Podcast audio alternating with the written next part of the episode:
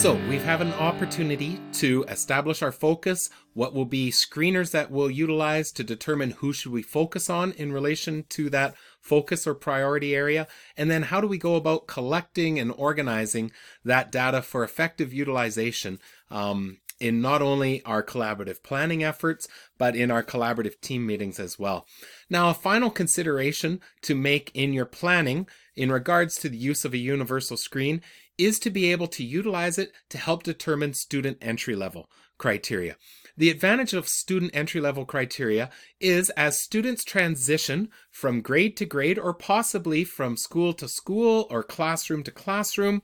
it gives an early indication for those receiving teachers to know in a particular area of focus where is a student at coming in to that particular um, grade school or classroom. That's generally information that we have for our at risk students as we plan specific transition meetings, but this allows us to be able to see all students. It also allows us when developing visual team boards, whether they're physical boards or boards that are developed utilizing the WeCollab software, it allows us to be able to put an entry level color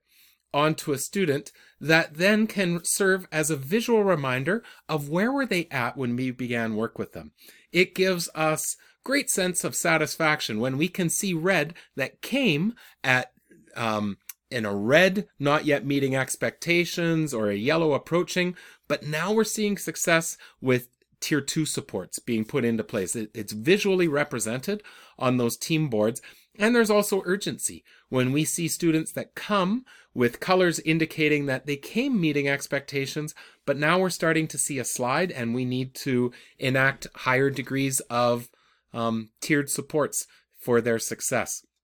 That entry level criteria can become very advantageous as we continue to look at ongoing support for our students and how that data information can flow from one teacher to another. So there is a template within the description as well as in the planning organizer that can assist in establishing that. It's a great activity for teachers to think about as students exit what um, where are they at this was often a very useful task in our final month of the year when a June collaborative team meeting wasn't really highly effective for planning supports for students who would only be with us for another few weeks, but it became a great space where we could establish, based on our key measures or our, our universal screens, what would be for this focus area our criteria that we would set, and then utilizing it to color code our students as they move forward into the next grade, school, or classroom.